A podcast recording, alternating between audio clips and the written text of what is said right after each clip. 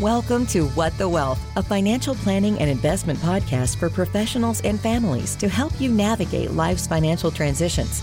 Jonathan's mission is to facilitate the ability for you to plan for and create the life you love, free from anxiety about money.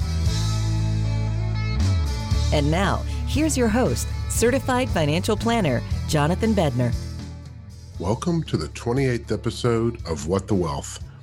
This is Jonathan Bednar. I'm a certified financial planner and host of the What the Wealth podcast.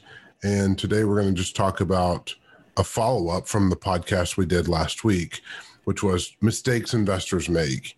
And this time I wanted to speak a little bit about investor personas and a couple of different ways that people, or a couple of different categories people fall into as an investor you may think of this as very, very conservative or very, very aggressive, or I'm a real estate investor, or I only in- invest in index funds, or whatever the case may be. But I actually kind of view this a little bit more detailed than that. And I think of them as investor personas. So, again, on episode number 27, I spoke with Julian Morris colleague advisor out of Boston area. We talked about mistakes people make, and I thought this would be a good follow up to kind of talk about a couple of different personas that I've noticed people have, or you know, just different investors have. So let me start out with just a couple of kind of some some some of the biggest risks to the to people's investments.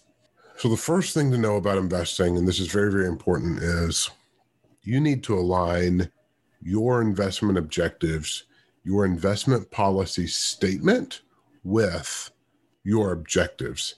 And if you don't align your dreams, your core values, and your objectives with your investments and your investment policy statement, which is an outline that details uh, how you're going to make decisions, how you invest your money, what kind of allocation you have, how you decide you're going to make a change in your investments.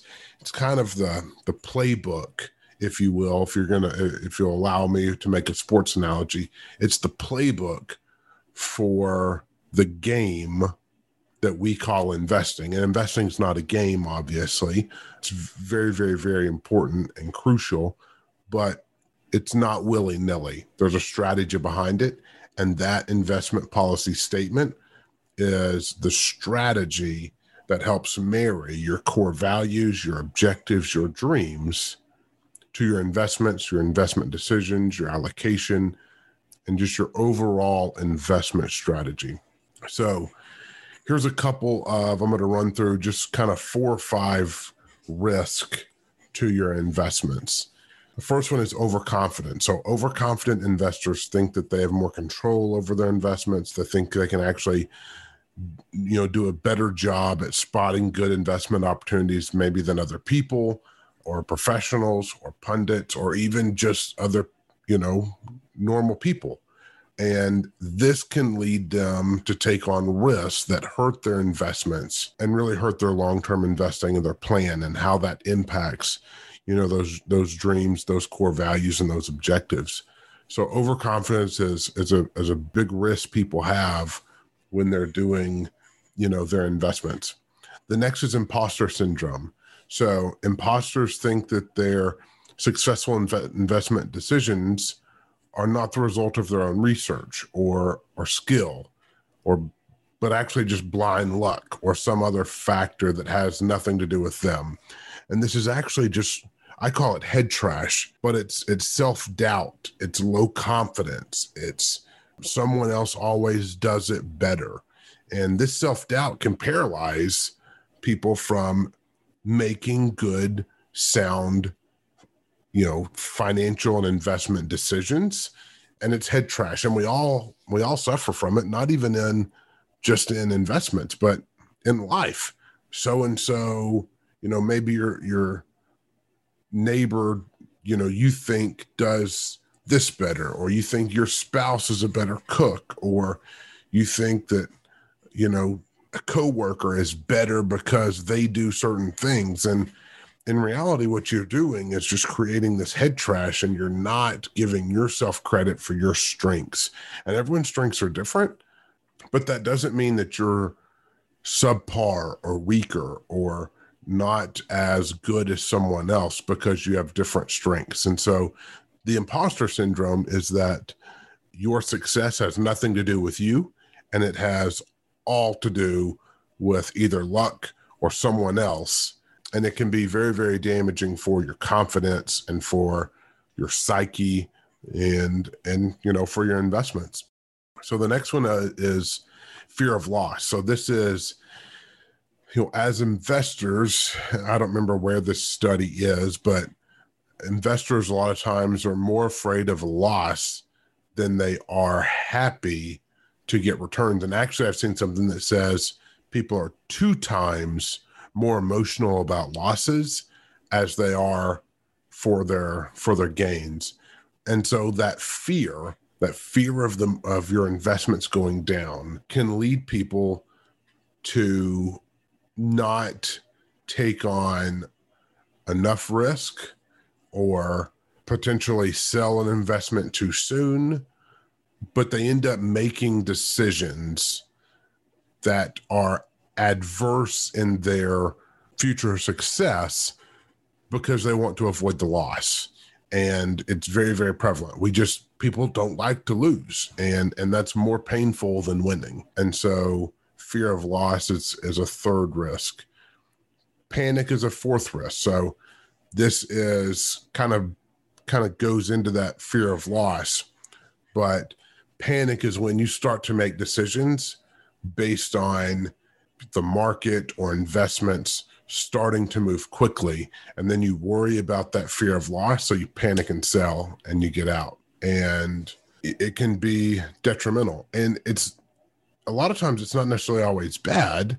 You know i think that you can execute strategies potentially to exit the market the bigger problem is people here is they don't have any strategy to get back in and so if you decide you're going to exit the market, then having a strategy to get back in is important. So, one strategy might be if you decide to exit the market, maybe you don't exit the market completely or sell your investments. And this is obviously stock or bond investing that I'm talking about specifically here, but maybe one of the logics is if you if you just can't help yourself that maybe you reduce risk beforehand if you do end up selling, you probably shouldn't sell everything.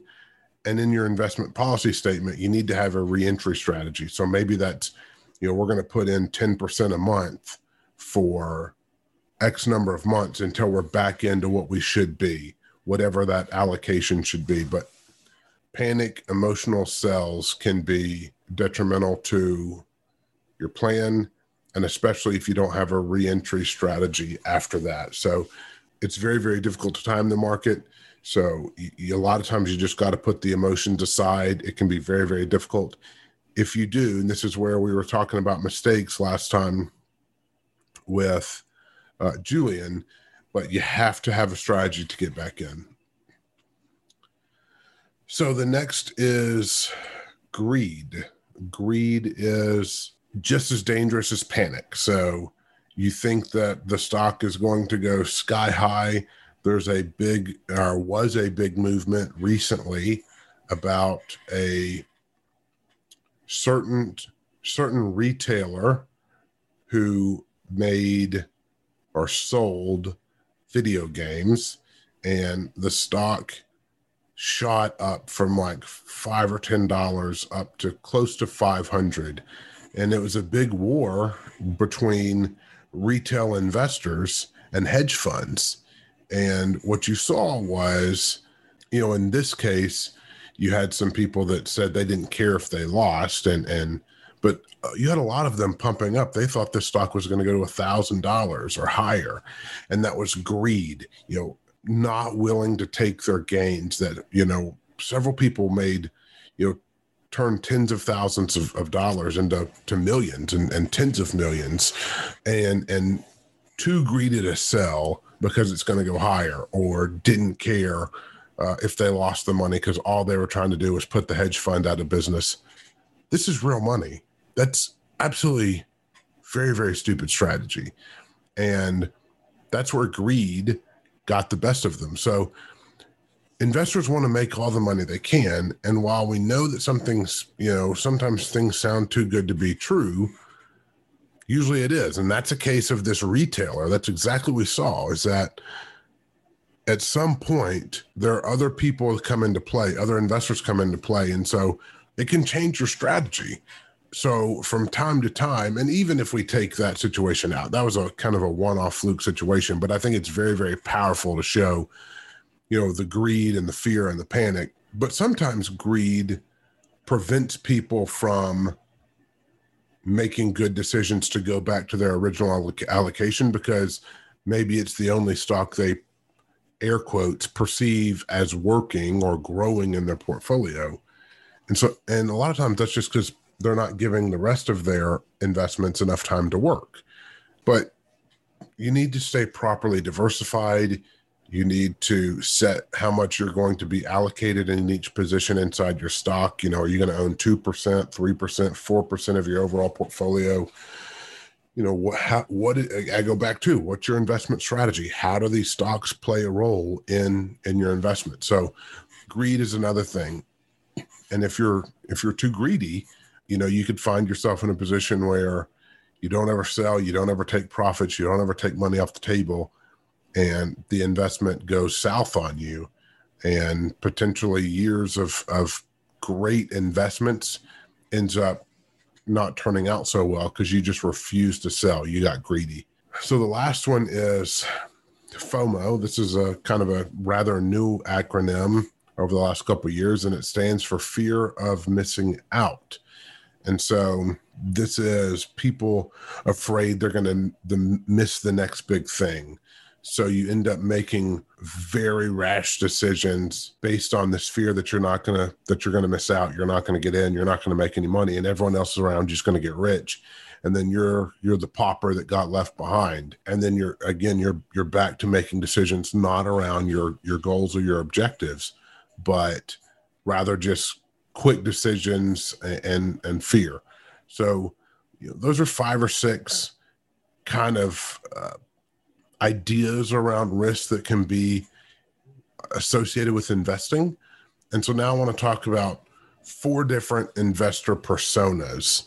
So now that we have this understanding of behavioral risk, I want to look at some common investment personas and see if you recognize any of these in yourselves, if, if any of these things sound like you. And by understanding these risks and our own motivations, you know, we can we can better prepare, take the motion out of our investing decisions and keep that in line with again our investment policy statement and our dreams. So the first one, a first persona, this is a guardian. And in my mind, Guardians have long term, a hands off approach to investing. And they're really good at blocking out the noise, the, the dire headlines, the screaming talking heads on TV, you know, that, that may mention the sky is falling or this stock's, you know, going to the moon, you don't miss out. And that can in, either invoke fear of loss or panic or even, you know, greed. So Guardians also kind of prefer either automatic contributions if you're saving money or if you're in retirement maybe pref- they prefer automatic distributions and you know it's a set amount that they're either adding or set amount that they're taking out in a very methodical way. And so these portfolios have structure and that structure follows that investment model and that investment policy statement. And guardians are also pretty ideal investors. The problem that guardians sometimes have is they're a little too risk averse, which may cause them to not take on enough risk. And if you're not taking on enough risk sometimes, then you might be falling short of meeting your dreams. So there's a fine line of taking on too much risk, but not enough risk. So that's that's the guardian. The next one I call the chief. And the chief relies on their own intuition to make investing decisions. And, and a lot of times this intuition has been honed by, you know, years of research or kind of the school of hard knocks. You know, this is the way I've done it always and it's worked, or, or maybe some, some some research they've done and it's and it seemed pretty reliable where some of the chief starts to have some issue is some of these winning streaks uh, it's fueled by that instinct or that intuition or maybe it's even pure dumb luck which a chief will also credit to their incredible instincts can lead to overconfidence and and potentially taking on too much risk. And this puts you in a position where if if you end up taking on too much risk and the market tends to change then you could end up having a portfolio that maybe falls faster than another portfolio because you got out of weight, or maybe you were invested in too much technology or too much you know energy stocks or or you know whatever the the investment intuition led you to invest in. So it's important to kind of to to go back and keep that overconfidence in check. Chiefs also like the portfolio structure that you know the guardian likes but they are usually willing to take a little bit more risk. The next one is the inspector. So this is i think of someone that maybe have like a magnifying glass or something. So this is i would consider this person to have analysis paralysis they love to research. They're very hands-on approach to investing. They like the tedious tedious tedious research. They find that a hobby maybe? Like they they really just enjoy nerding out on on research which is good because you you don't want to go and just make willy-nilly decisions based on intuition all the time. You know a lot of people can make successful investments based off intuition like in the chief scenario or chief persona but that doesn't mean you're going to do it every time um, and actually i would argue you're probably going to do it less there'll probably be more times you lose off intuition than you are successful off of your intuition. So the, one of the problems that the inspector has is they tend to suffer from confirmation bias. So the information they seek out may not be reliable or objective enough to be useful or to confirm their their research, their thoughts, their their investment decisions. And so sometimes the research analysis can be costly because they can't make a decision. They don't get that confirmation. And so inspectors kind of suffer from that FOMO. They never were able to make the decision whilst everyone else was. And so they end up missing out on the returns everyone else has. And then finally, there's what I call the the outlaw. And so the outlaw loves to take a hands-on approach. They they like uh, to dive into the weeds. They like to to do research. They like the intuition. They like to take on risk. Sometimes they're too hands-on. And where outlaws make mistakes is just a lot of times just trying too hard, not letting the time work, not letting the strategy work, not letting or not getting you know professional advice or second opinions or or stuff like that. So a lot of times outlaws will try to time the market. Maybe they'll invest in penny stocks in hopes of getting rich quick. Maybe pursue investment decisions based on something a relative said or a neighbor said. A lot of times they'll deviate or even abandon their financial plan or, or their investment policy statement and they anchor to maybe one win they had or they think they've got enough money to get you know to live in retirement or they think they've got enough money to to survive and they actually end up doing much more harm to themselves than good by being involved too much making too many decisions not giving the plan or the investments or the strategy time to work listening to too much outside influence whether that's the news whether that's a relative whether it's a neighbor or just like I said, not even following their plan or their investment policy statement.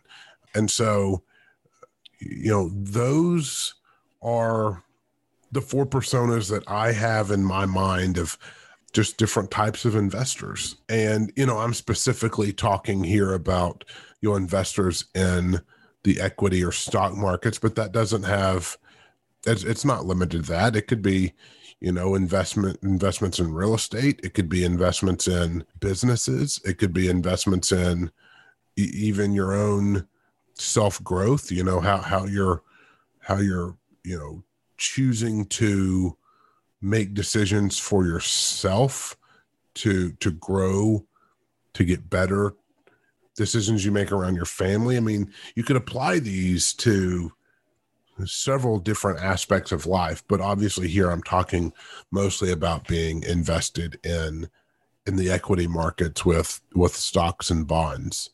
So those are the four personas. And finally, I just want to kind of close on, you know, awareness is power. So the purpose of this podcast was again to kind of fill some gaps in on the conversations I had last last time on episode 27 with Julian again about uh, mistakes investors make. And so again this one is just to kind of to think about what are some of those major risks? What are some personas and how can I align with with those? And then you can start to realize, okay, yeah, I am a chief. I am an outlaw. I am a guardian. I am an inspector. And then once you have that awareness of which persona you fit in, then we can start trying to identify how do we how do we cope with that? How do we start using that to our benefit? And how do we use that to start preventing investment mistakes for the future so that you can stick with your plan and you've got a strategy that will help you pursue your ultimate your ultimate dreams and your objectives and you let your money be that tool and, power you know that the rocket fuel the power for your financial plan for for your investments for your livelihood so with that said, I will I'll close it out. If you have any questions, you can email me at info at paradigm WP. That's I-N-F-O at paradigmwp.com, P-A-R-A-D-I-G-M WP.com. I'm having really fun doing I'm having a lot of fun doing this podcast. So this was number 28, episode number 28. As always, this is for general educational purposes only. It is not specific investment advice. You should obviously consult your CPA, your tax professionals, your attorneys, your financial advisors for anything that may be specific for you. If you have questions or or you want to reach out to me or you want to, you know, you got a question you want me to talk about on air, you want my feedback for your specific situation, I'm happy to do so. Again, you can email me at info at paradigmwp.com Thank you all for listening.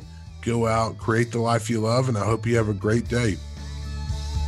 Thank you for joining us on What the Wealth. For more information, get in touch with Jonathan at whatthewealth.com. Remember to subscribe to the podcast so you don't miss any information that can help you create the life you love. Information of this podcast is educational and general in nature and does not take into consideration the listener's personal circumstances. Therefore, it is not intended to be a substitute for specific individualized financial, legal, or tax advice. To determine which strategies or investments may be suitable for you, consult the appropriate qualified professional prior to making a final decision. Securities offered through LPL Financial, member FINRA SIPC. Investment advice offered through Paradigm Wealth Partners, a registered investment advisor and separate entity from LPL Financial. This information is not intended to be a substitute for specific individualized tax advice. We suggest that you discuss your specific tax issues with a qualified tax advisor.